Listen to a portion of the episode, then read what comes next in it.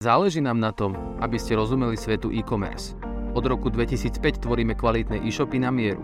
Vyvinuli sme vlastný CMS systém s viac ako 650 doplnkami. Špecializujeme sa na originálny a funkčný dizajn, automatizáciu procesov, dlhodobý vývoj a efektívnu expanziu.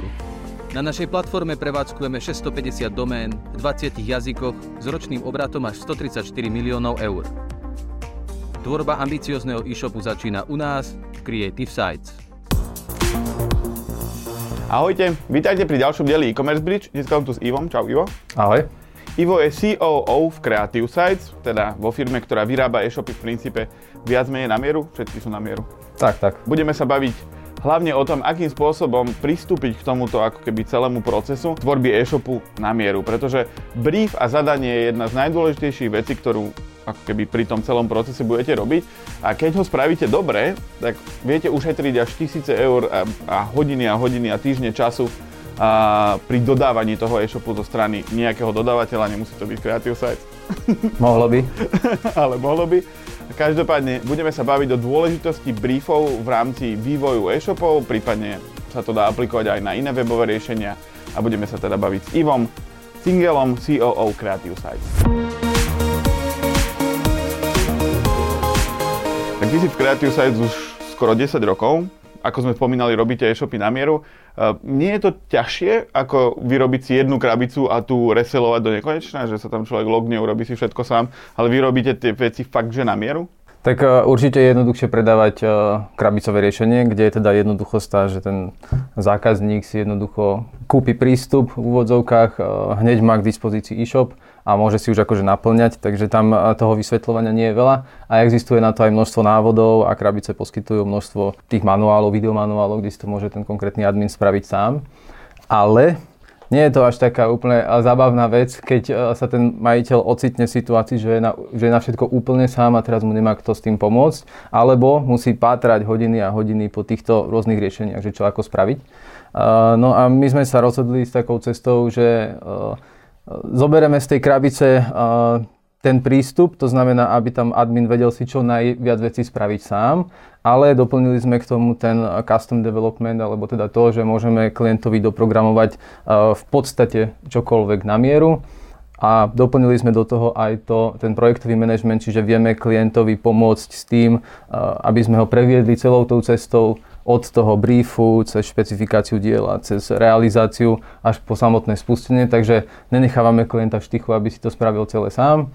Uh, tak, takto, takýmto spôsobom sa mu my snažíme pomôcť. A áno, je to zložitejšia cesta, ale ten výsledok potom stojí za to a je z nášho pohľadu významne efektívnejší ako pri tejto krabici, ktorú ja osobne aj vnímam ako taký tak, takú skúšku toho, či ten biznis plán vie fungovať. A keď zo začiatku vie fungovať, tak už potom sa na ten biznis nabalujú ďalšie a ďalšie veci a, a tam už potom je miesto pre nás.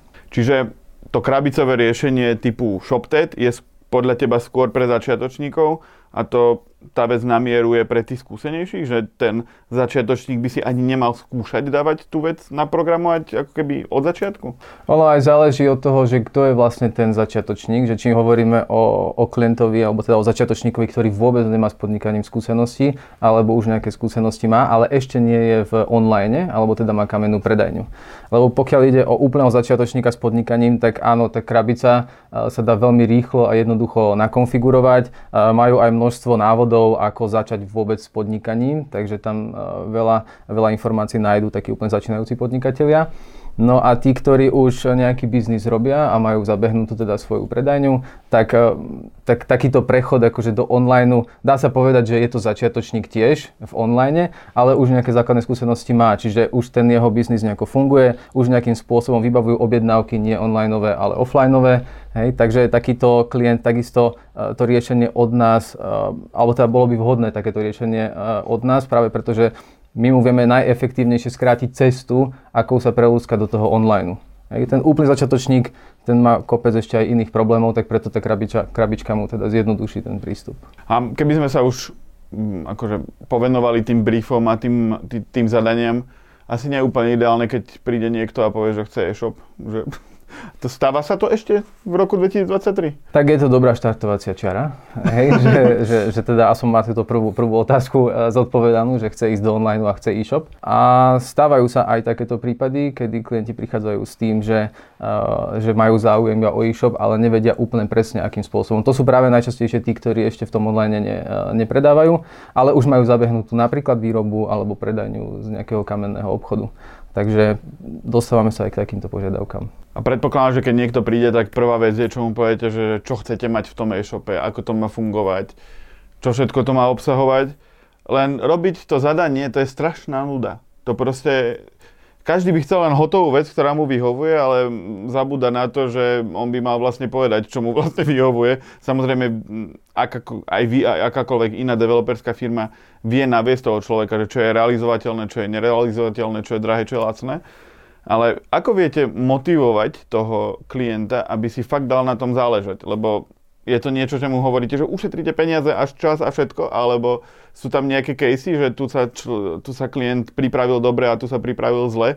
A ako motivovať toho klienta, alebo ako by sa aj ten sám klient mohol motivovať, aby dal čas a, a ako keby ten effort tomu zadaniu? No, mm, áno, ako si povedal, nie je to úplne uh, zábavná časť uh, tvorenia nejakého takéhoto briefu alebo zadania, ale uh, existujú ľudia, ktorí sa práve vyžívajú v takejto časti, v tej analytickej. Hej. Uh, ja sám mám medzi svojimi talentami veľmi vysoko analytické, analytické myslenie a mňa práve takáto činnosť veľmi baví a takisto máme kolegov, ktorí sa týmto úplne zaoberajú a pre nich je to v podstate v úvodzovkách poviem zábava, Hej, že takýmto spôsobom môžu uh, riešiť nejaký zložitý problém alebo nájsť nejaké riešenie na, na nejaké požiadavky. Uh, no a ako by sme toho klienta mohli motivovať k tomu, aby to zadanie spravil efektívnejšie? No, vieme mu tým ušetriť uh, množstvo peňazí, ktoré by sme spálili jednak zbytočne. Vyhneme sa množstvu nedorozumení, ktoré môžu vzniknúť, lebo keď sa uzatvára nejaké partnerstvo, ja neviem, v desiatkách tisíc eur, tak keď sa tie dve strany neporozumejú, tak potom sú obidve nespokojné a, a takáto spolupráca potom už je na začiatku nalomená a už potom v nej pokračovať není úplne dobrý nápad.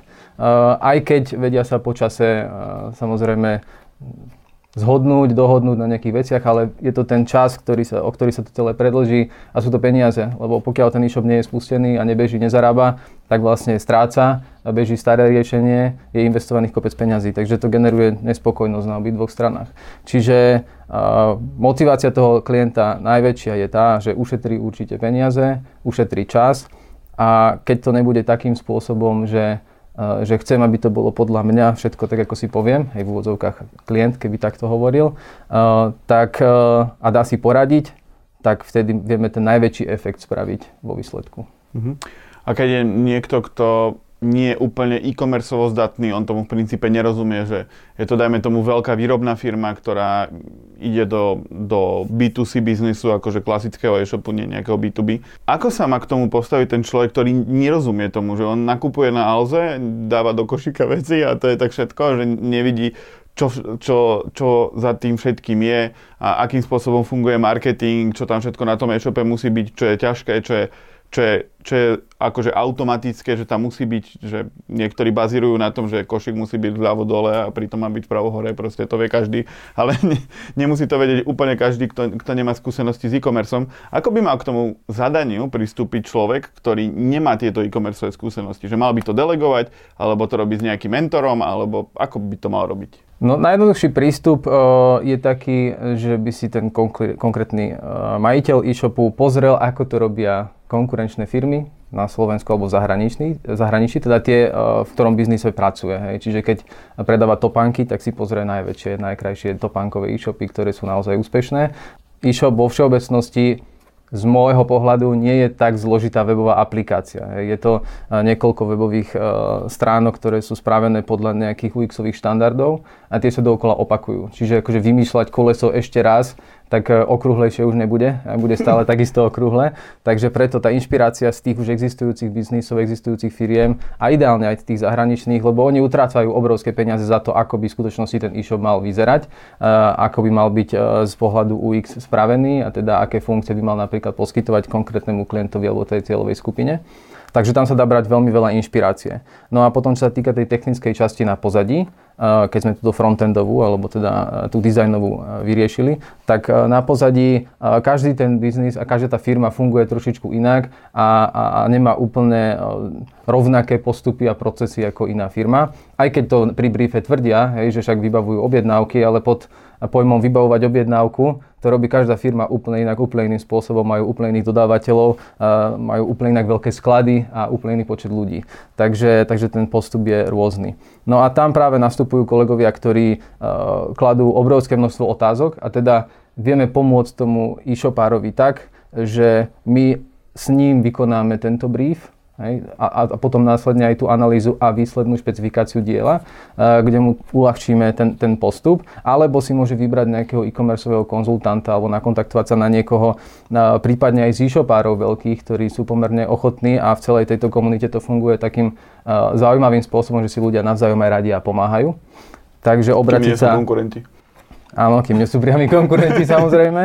Uh, takže, takže vedia sa obratiť na konzultanta, vedia sa obratiť na nejakého e-shopára. Uh, tí e-shopári, ktorí radi rozprávajú o týchto veciach, čo ako majú spravené, tak často sa objavujú na eventoch a, a prednášajú na eventoch. Takže aj účasť na takýchto eventoch je zaujímavá lebo tam si vie toho človeka odchytiť, porozprávať sa a, a zistiť množstvo informácií a, a doporučení. Hej, takže, takže e-commerceový konzultant, e-shopár už, ktorý to má zabehnuté, ten už povie tisíc chybných krokov, ktoré spravil, hej, ktoré môžu byť užitočné. A potom my ako firma, čo vieme zastrešiť túto celú, e, túto celú cestu, keď klient chce mať všetko pod jednou strechou. Hej. Čiže ako keby on môže, z vašej strany môže byť to zadanie také pilotované, že vy ho ako keby konfrontujete s tými otázkami, prípadne mu vysvetľujete nejaké veci ono, často sa títo ľudia, akože vrcholoví manažeri, alebo zaciklia na nejakých na nejakom filtri magickom, ktorý on si vymyslí na nejaký e-shop, ktorý z tisíc zákazníkov potrebujú traja. Stáva sa vám aj toto, že oni si trvajú na niečom, čo akože vy viete z dát, že to proste potrebujú fakt, že jeden, dva ľudia z tisíc, ale stojí to veľa peňazí, on to veľmi chce ako na to potom reagujete? Snažíme sa v prvom rade rozlíšiť, keď prichádza s nejakým základným briefom alebo s nejakými základnými požiadavkami, tak presne snažíme sa zistiť, ktoré sú tie funkcie a požiadavky, ktoré sú z nášho pohľadu a skúsenosti tie, ktoré by mali skončiť v prvej verzii toho e-shopu. Lebo správanie e-shopu neznamená, že ideme robiť dokonalú raketu a tá dokonalá raketa po spustení má hneď zarábať peniaze. Hej. Či, čiže je nutné sa zamerať na ten základ, ktorý sa spraví v čo najkračom a najefektívnejšom čase, aby mohol byť e-shop transformovaný do toho, aby generoval zisk, hej, aby generoval obrad a zisk. A, a potom sa na ten e-shop môžu nabalovať ďalšie a ďalšie veci. A áno, stáva sa taká situácia, kedy prichádza klient s tým, že má vymyslený nejaký špeciálny vernostný systém, a, ktorý nemá žiaden iný e-shop. Hej. Mm. A my máme takisto implementované už v našom systéme XY rôznych vernostných systémov, zbieraní body, odmeňovania a neviem čoho všetkého, ale o, využiteľnosť je mizivá. Hej, že, že v skutočnosti sa tie funkcie až takýmto spôsobom nepoužívajú. Vtedy sa snažíme klientovi vysvetliť, že ak to v jeho starom e-shope napríklad nepoužil ani jeden zákazník, alebo to použilo 5 zákazníkov z toho celého množstva, tak asi nemá zmysel opätovne toto koleso programovať a možno by mali porozmýšľať nad tým, akým iným spôsobom sa ten klient dá motivovať, ako vymyslieť nejaký supervernostný systém. Alebo nejaký veľmi špeciálny filter, ktorý pomôže veľmi úzkému, úzkému kruhu zákazníkov, tak doplnenie tohoto filtra môže priniesť nejaké objednávky, ale je to zameranie sa na, na absolútne minimum uh, tej, tej konkrétnej zákazníckej skupiny uh, a kvôli tomu utrácať stovky alebo tisíce eur uh, za vývoj nedáva úplne zmysel. Čiže preto vždy to odporúčame tak, že zobrať tú najväčšiu muchlapku a neutrafiť najväčšie množstvo much a tie, ktoré sa dostanú pomedzi tie dierky, tak poďme riešiť časom, aj postupne.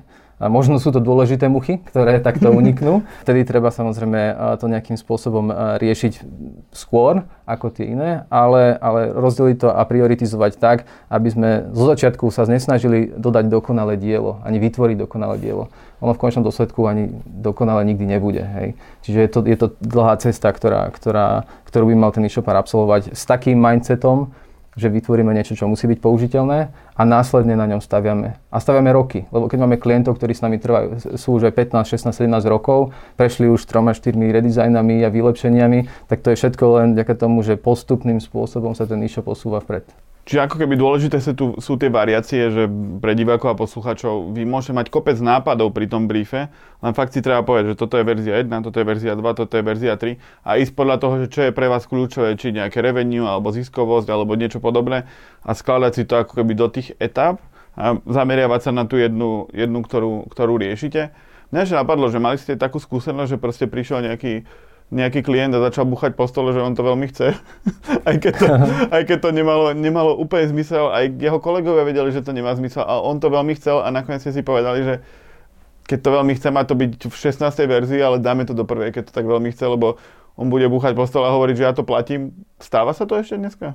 Nie tak často, ale, ale, ale určite sa takáto vec uh, nám udiala. A ja som vtedy pochopil takú jednu, uh, takú jednu skúsenosť som teda nadobudol, že že ono, keď prichádza klient, tak ten klient má nejaké požiadavky a my sme v tej situácii, že sme ako doktor alebo ako právnik, ktorý dáva všetky odporúčania, ako by mal ten konkrétny klient postupovať. Ale na konci dňa je to ten klient, ktorý platí nám za tú svoju prácu.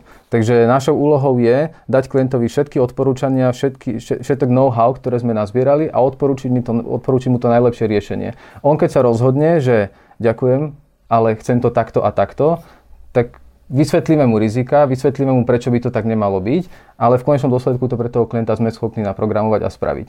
Ak by sme to nechceli spraviť, vôbec by sme nezačínali spoluprácu.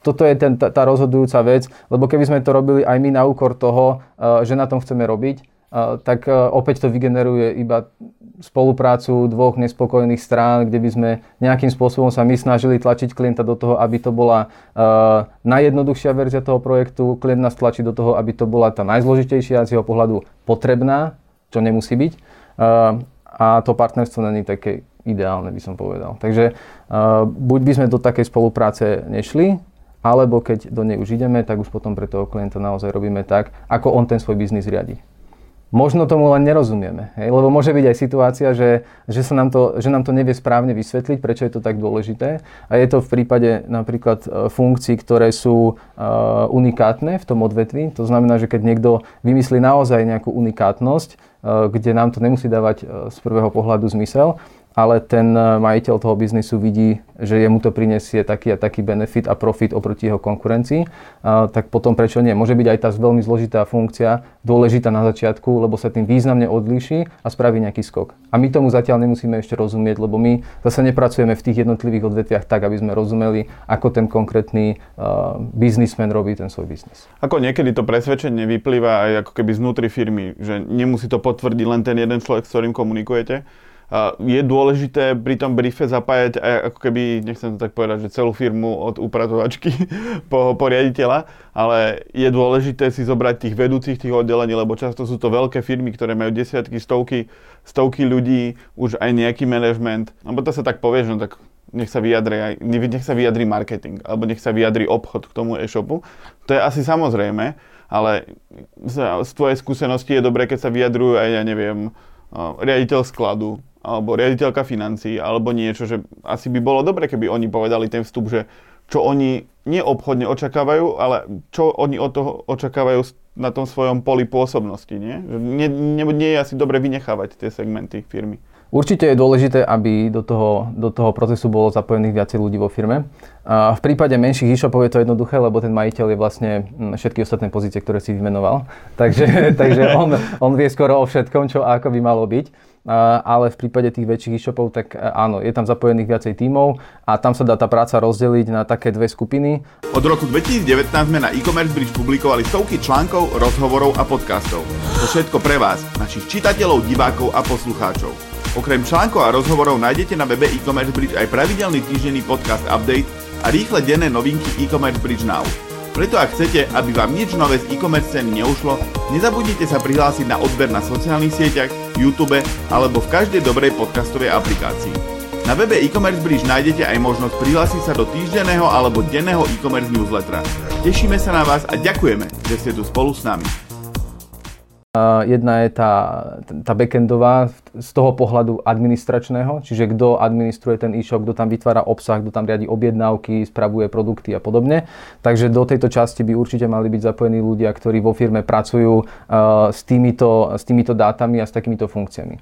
Čiže keď, keď sa budeme baviť o tom, že v administrácii či majú byť naprogramované nejaké funkcie, tak vtedy súčasťou takéhoto briefu alebo takejto analýzy by mali byť aj ľudia, ktorí reálne s tým admin prostredím budú pracovať. A zase ten majiteľ e-shopu on nevie, s čím všetkým pracujú, ako pracujú, či sa im dobre robí, zle sa im robí. A, takže, takže do tejto časti administratorskej všetci tí, ktorí pracujú s dátami e-shopu. A, a potom je frontendová časť, teda design.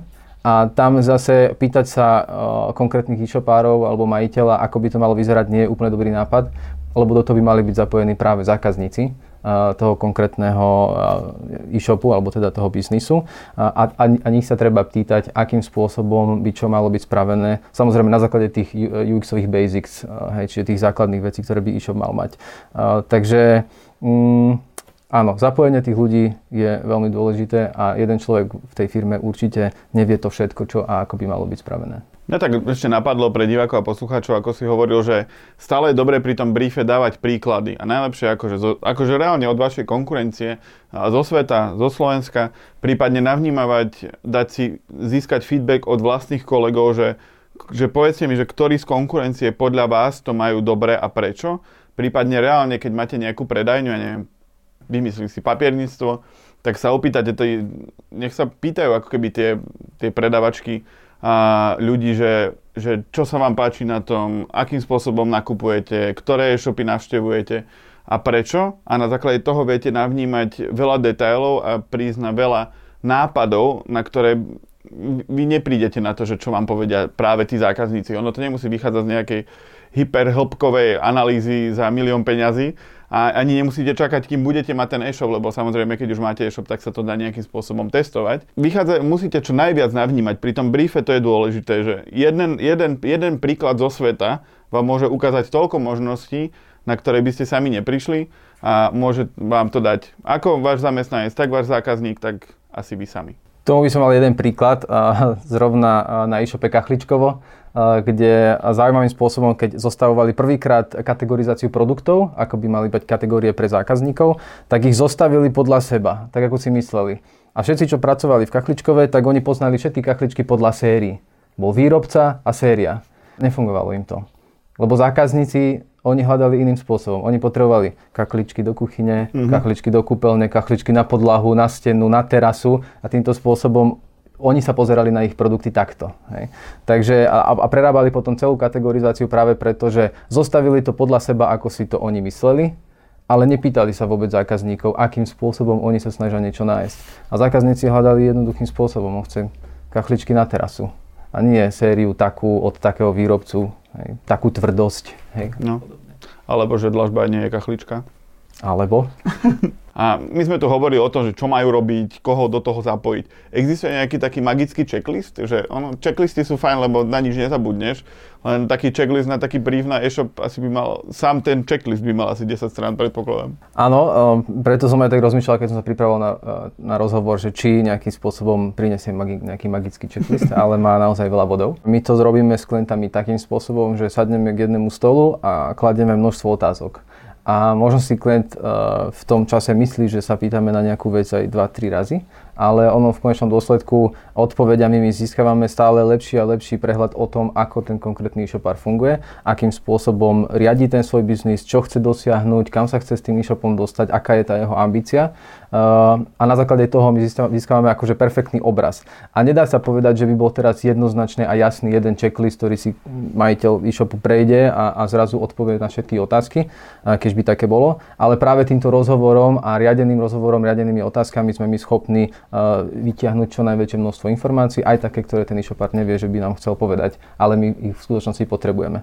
Ja som aj pripravoval do tej super zelenej knihy články na toto, ako je tam výber CMS alebo výber firmy, s ktorou spolupracovať na tvorbe e-shopu. A tam som zaujímavým tiež spôsobom popísal to, ako, ako uvažovať nad tým briefom, ako uvažovať nad checklistom, ktoré veci si vedia spraviť e-shopári sami doma v úvodzovkách vo firme a, a s výstupom potom prísť za firmou, s ktorou to zrealizovať. Ako by mal pristúpiť ten, ktorý pripravuje zadanie nad rôznymi funkcionalitami, ktoré nevie, že koľko budú trvať vyvinúť? Lebo ono, povedať si, že chcem konfigurátor, v ktorom sa v reálnom čase budú dať meniť farby produktov, to je jedna vec, ale druhá vec je to urobiť.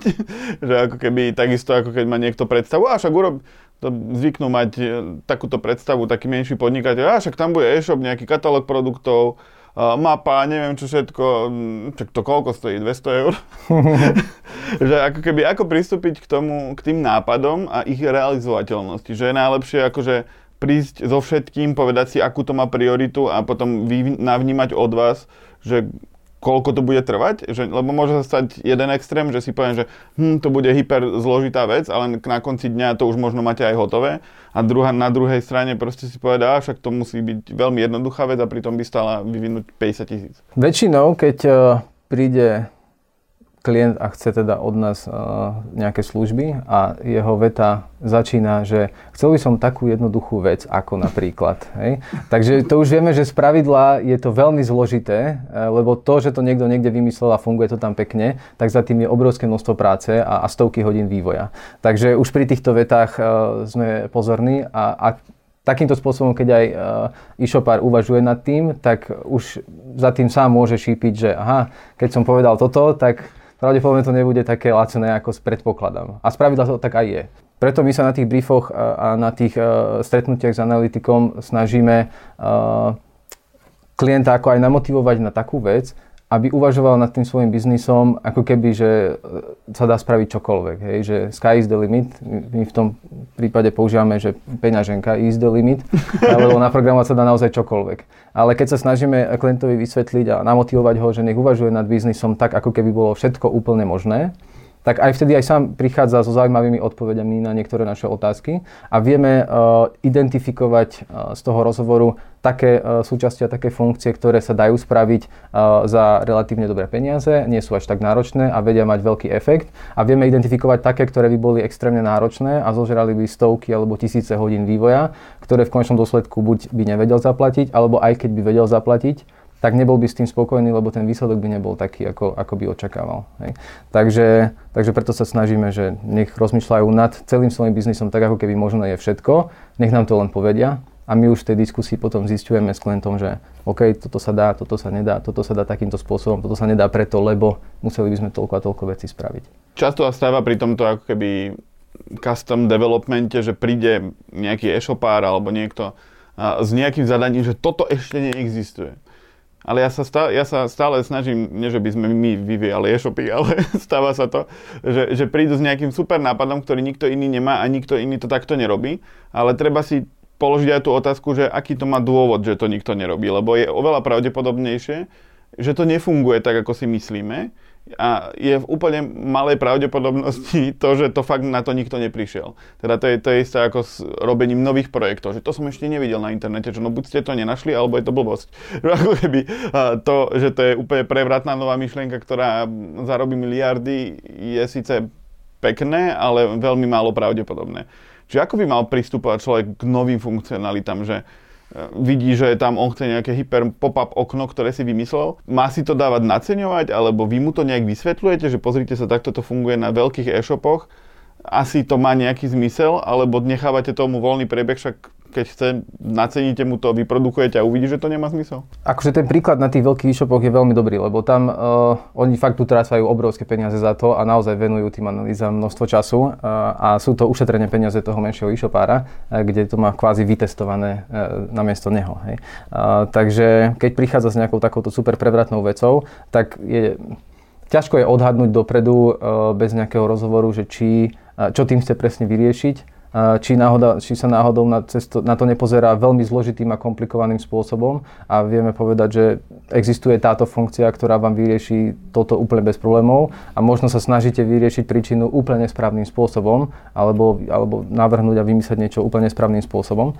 Uh, takže, takže vždy nejakým spôsobom to s tým klientom uh, komunikujeme a diskutujeme. A tu by som možno sa vrátil ešte k príkladu uh, aj v prípade Kachličkova, kedy sme, pekný príklad lebo som bol pri tom projekte takto, takto pri celom a, a vymysleli sme tam množstvo zaujímavých vecí a vďaka tomu sa im podarilo uh, predávať kachličky online ešte v tej dobe, kedy to nepredával žiadne veľk, žiadna veľká sieť takýmto spôsobom a robia naozaj uh, pekný biznis, teda z toho vybudovali. No a tam sme uh, programovali napríklad funkciu prepočítavania metrov štvorcových, do akú má plochu, aby vedel, koľko metrov štvorcových si má objednať. Tam sa to predáva jednak na metre štvorcové, ale v skutočnosti sa to predáva na balenia, ktoré majú vo vnútri nejaké počty metrov štvorcových. Takže sme uľahčovali tým e, ich zákazníkom spôsob, akým nakupovať. A tiež prišiel, uh, prišli za nami s takou funkciou, ktorú na inom e-shope sme nikde nevideli, ale dávala veľký zmysel, lebo zjednodušovala tomu zákazníkovi nákup. A oni zistili, že vypočítať obsah je pomerne zložitá úloha pre množstvo ľudí. Takže miesto toho, aby od nich chceli jednotlivé strany, tak e, oni vyžadujú od toho klienta iba informáciu, čo vám povedal ten váš kachličkár, čo chce položiť kachličky, koľko metrov, zadajte, potrebujem 124 metrov, no a toľko to balíkov vám hodíme do košíka, takým to bude výsledná cena. A, a týmto spôsobom sa zjednodušuje tento celý nákup a nemal to vtedy nikto. Na základe toho potom začali iné e-shopy kopírovať uh, takýto spôsob výpočtu uh, a, a zjednodušovania pre tých zákazníkov. Takže uh, nemusí byť každá funkcia vymyslená, uh, že, že je to asi nezmysel, ale, ale je to veľmi dôležité sa baviť o tom, že čo ideme vyriešiť tou konkrétnou funkciou a, a či, či nám to vôbec pomôže k tomu vyriešeniu. A tie funkcionality často vychádzajú aj z nejakých nápadov kolegov, nápadov niekoho. Akože určite je dobre si všetky všetky tie nápady zapisovať a potom ich konfrontovať e, s developmentom, prípadne sa pýtať aj zákazníkov, lebo toto často ľudia trošku ako keby zabúdajú na to, keď majú fyzické prevádzky, tam opýtať sa dve, tri veci toho človeka pri jeho nakupovaní je najmenej. A vy tam viete akože za relatívne krátky čas nabierať, nazbierať extrémne množstvo dát, že či by to využili, akým spôsobom by to využili. A je to akože veľmi, veľmi prospešné tie nové funkcionality brať tak, aby vám ich niekto overil to, že to má zmysel, nie len to, že si to myslíte. Lebo jasné, že niekto robí ja robím v tomto fachu 30 rokov, no to je všetko v poriadku, len to nemusí vyjadrovať to, že viete, čo má byť na e-shope. Akože, že stále si to treba nejakým spôsobom overiť. Dobre, Ivo, zabudli sme ešte niečo? Máš nejaký posledný statement o, o briefoch? Posledný statement? O asi, že nemusí byť ani majiteľ e-shopu ten najmudrejší človek na svete, rovnako ako nie sme ani my a všetci sme ľudia, všetci robíme chyby. A najdôležitejšia časť k celej tejto téme je uh, rozhovor s ľuďmi, ktorí už nejakým spôsobom uh, niekoľko e-shopov za sebou už majú a spravili a majú skúsenosti z rôznych biznisov. A pri takomto stole sa dá vyriešiť strašne veľa vecí, uh, ktoré ten e-shopár môže sa snažiť vyriešiť sám a, a hľadať po rôznych fórach a, a, a po facebookových skupinách a pýtať sa, čo ako kto robí. A, ale fakt už kol, kolies bolo vymyslených toľko, že si stačí vybrať od rozmeru farby cez rozteč a neviem čo všetko možné. A, no a s tými odborníkmi sa dá naozaj vybrať a, kvalitné riešenie, navrhnúť ho kvalitným spôsobom a tým zefektívniť celú tú realizáciu a spustiť ten projekt čo najskôr. Ja by som ešte dodal, že že jedna investovaná hodina do zadania vám vie ušetriť niekedy dni až týždne a developingu a pripravovania a peňazí a všetkého. Čiže ako keby, vy keď si poviete, spravím to v piatok po obede, tak sami seba oberáte o ten čas, ktorý sa, o ktorý sa to bude dlhšie vyvíjať a o tie peniaze, ktoré to bude stať. Lebo vy môžete priznať to, že Vyvíjali ste to rok a stalo to 100 tisíc a nakoniec zistíte, že ste to mohli urobiť za pol roka a mohlo to stať 30 tisíc. Len ste sa tomu ne, nevenovali dostatočný čas. Čiže vy si sami pred sebou musíte vedieť povedať, že je to, je to, keď už robíte e-shop, tak je to kľúčová vec, keď už si ho idete dávať robiť na mieru. Takže nepodceňte to a nebuďte potom nahnevaní na tých dodávateľov, keď ste vy pod, podcenili zadanie. Lebo oni vám do hlavy nevidia a, a tie briefy sú dôležité. Takisto ako pri e-shopoch, takisto pri reklamných agentúrach v princípe pri všetkom. Dobre, tak ďakujem Ivan, verím, že sme vám to trošku vysvetlili a vidíme sa pri ďalšom rozhovore. Ahojte. Ďakujem pekne, ahojte.